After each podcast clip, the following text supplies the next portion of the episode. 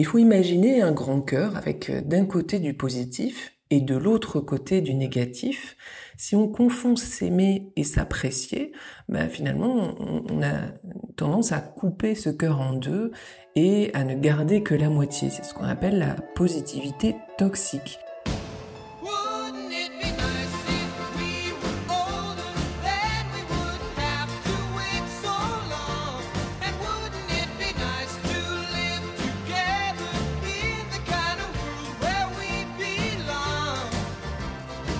Dérange, c'est Charles Brumeau diététicien, bienvenue à Dans la poire chillax, c'est le format un peu différent de Dans la poire puisque je laisse la parole à des intervenants tout l'été pour qu'ils puissent parler de vous, avec vous, pour vous, chacun avec leur sensibilité. Aujourd'hui, je laisse les clés du podcast à Isabelle Leboeuf. Isabelle, elle est psychologue, docteur en psychologie clinique et psychothérapeute à Lille. On pourrait dire qu'elle est experte de la compassion et de l'autocompassion. En début d'année, j'ai fait une formation avec le CFDC, le Centre de formation de diététique comportementale, sur l'autocompassion. C'est vrai que j'étais parfois en difficulté avec certaines patientes qui étaient très dures envers elles-mêmes. Vous savez, les phrases qu'on se lance là soi-même, bien définitives, bien enfermantes, t'as pas de volonté, de toute façon les kilos en moins c'est pas pour toi, etc., etc. Eh bien, je me rendais compte que cette dureté ne menait nulle part, elle n'était pas aidante finalement. Alors je me suis formé sur la question et j'ai rencontré Isabelle. On a fait des jeux de rôle pendant cette formation. Au début, je me disais ouais, elle me saoule avec sa voix douce là, sa compassion de bisounours. et puis je me suis pris au jeu et j'ai appris finalement plein de trucs utiles. Ça a été une continuité dans mes apprentissages puisque l'approche acte, la thérapie de l'acceptation et de l'engagement est profondément compassionnel. Comme je comprends vite, mais il faut m'expliquer longtemps, bah, j'ai suivi ensuite son programme grand public de Compassionate Mind Training à Wall Again to Fly. D'ailleurs, il reste quelques petites places pour septembre sur euh, son site internet pour continuer la mise en pratique. Parce que oui, figurez-vous, la compassion pour soi, c'est un apprentissage, c'est une pratique, c'est un peu comme euh, une nouvelle langue finalement. Voilà, je vous laisse avec Isabelle qui va vous parler des secrets de l'amour du corps. Bonjour à tous, Merci Charles de me convier à partager avec vous quelques clés pour aimer notre corps. On me demande souvent comment aimer mon corps quand il ne répond pas parfaitement à mes attentes. Notre corps est vivant et il abrite de nombreuses choses, des douleurs, des émotions, des transitions, et euh, ces mouvements sont parfois difficiles à accueillir. La première clé pour aller vers plus euh, d'amour, c'est différencier l'amour et l'appréciation. S'apprécier, c'est se liker, c'est aller vers tout ce qui va bien et c'est plutôt facile de s'aimer lorsque l'on s'apprécie.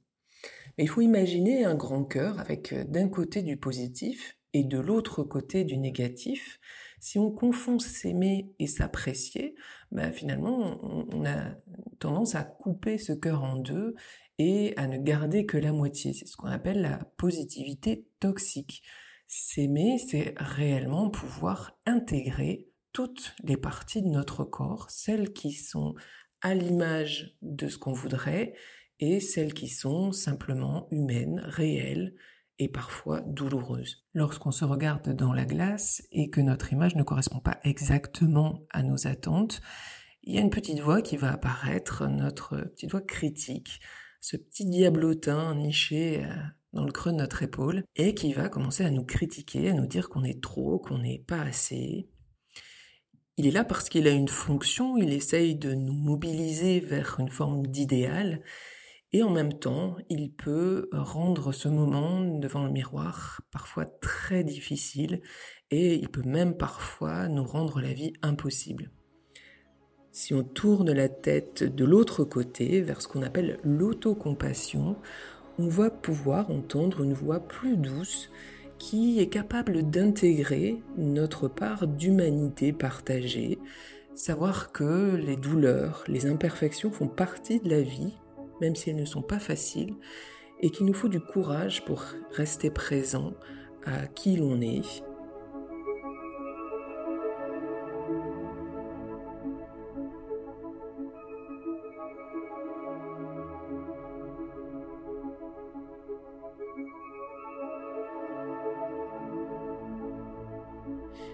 Si je prends un exemple, si je regarde mon pouce et que j'ai un ongle incarné, il y a une partie de moi qui va s'en agacer c'est pénible, j'en ai marre, ça n'arrive qu'à moi. Et peut-être une autre qui va me dire que bien, la maladie fait partie de la vie et que si je prends soin de moi, ça ne durera qu'un temps et bientôt j'irai bien. Reconnecter cette autocompassion, ça commence par expirer profondément. Un peu comme suivre la vague jusque sur la plage et aller s'asseoir tranquillement pour regarder l'horizon. Et c'est là que l'on va pouvoir s'ouvrir à la beauté de notre corps, cette beauté qui ne réside pas dans la perfection, mais dans l'authenticité. On va pouvoir se réouvrir à la générosité de notre corps et avoir de la gratitude pour toutes ces cellules qui contribuent chacune à leur façon à ce que notre organisme entier soit en bonne santé. Avoir de la compassion, c'est avoir une motivation à libérer la souffrance. Cette motivation est basée sur une motivation au soin. Et je vous offre maintenant une nouvelle clé, une sorte de secret pour ressentir plus de valeur dans la relation à votre corps. C'est simplement que chaque fois que l'on prend soin de quelque chose, il gagne en valeur. Peut-être que vous avez remarqué qu'une écharpe que vous auriez tricotée vous semble avoir plus de valeur qu'une écharpe que vous allez acheter. Ou encore, si vous prenez soin d'une plante, eh bien la voir petit à petit grandir, s'ouvrir, faire des fleurs, va créer une forme d'attachement et vous donner le sentiment qu'elle a une valeur particulière. Dans la relation au corps, c'est exactement la même chose.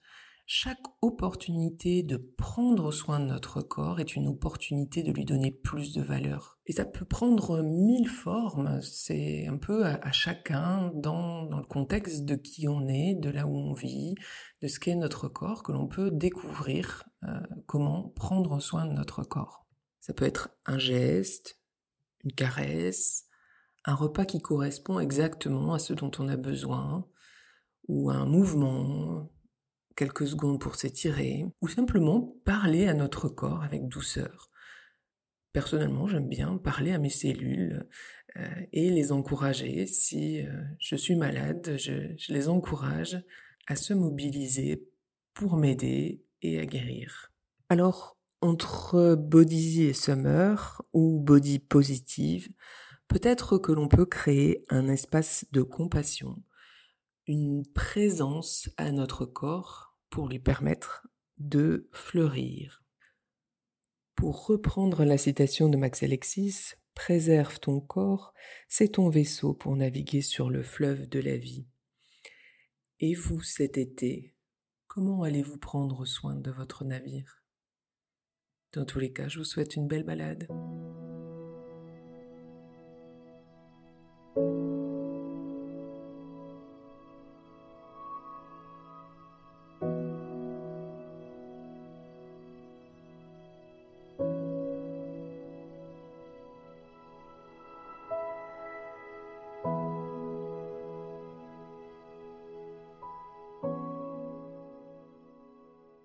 Wow, sacré euh, mémo vocal. Merci Isabelle, merci de ton temps, de ton intention. Euh, ce que je retiens comme expression, ce serait déjà le courage de rester présent à qui l'on est. Le courage de rester présent à qui l'on est avec cette image-là de grand cœur euh, qu'on peut avoir tendance à couper en deux pour ne garder que la part agréable de nous. Hein. C'est vrai que c'est plutôt facile. Mais ce qu'il est un peu moins, d'où le courage que cela requiert, c'est d'avoir de la compassion pour soi, c'est-à-dire d'embrasser l'ensemble de ce qui nous compose, qu'on apprécie comme ce qu'on apprécie moins.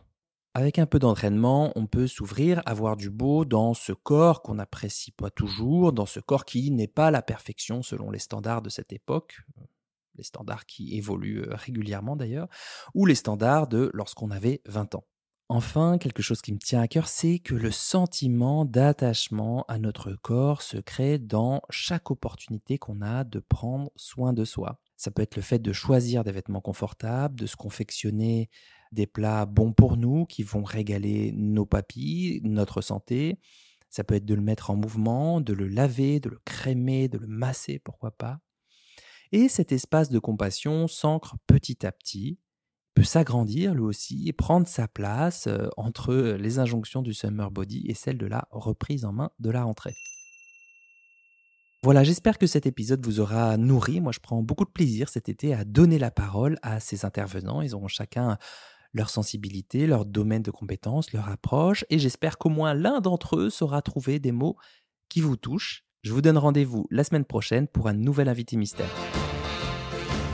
Si ce dans la poire chillax ça se met une petite graine en vous, une petite graine des possibles, dites-le moi en commentaire sur Apple Podcast ou sur Spotify ou Instagram ou alors sur TikTok, le TikTok Nutri le TikTok Nutri tout attaché, une plateforme que je viens d'investir avec laquelle je m'amuse parfois comme un petit fou entre deux trucs sérieux, je vous rassure.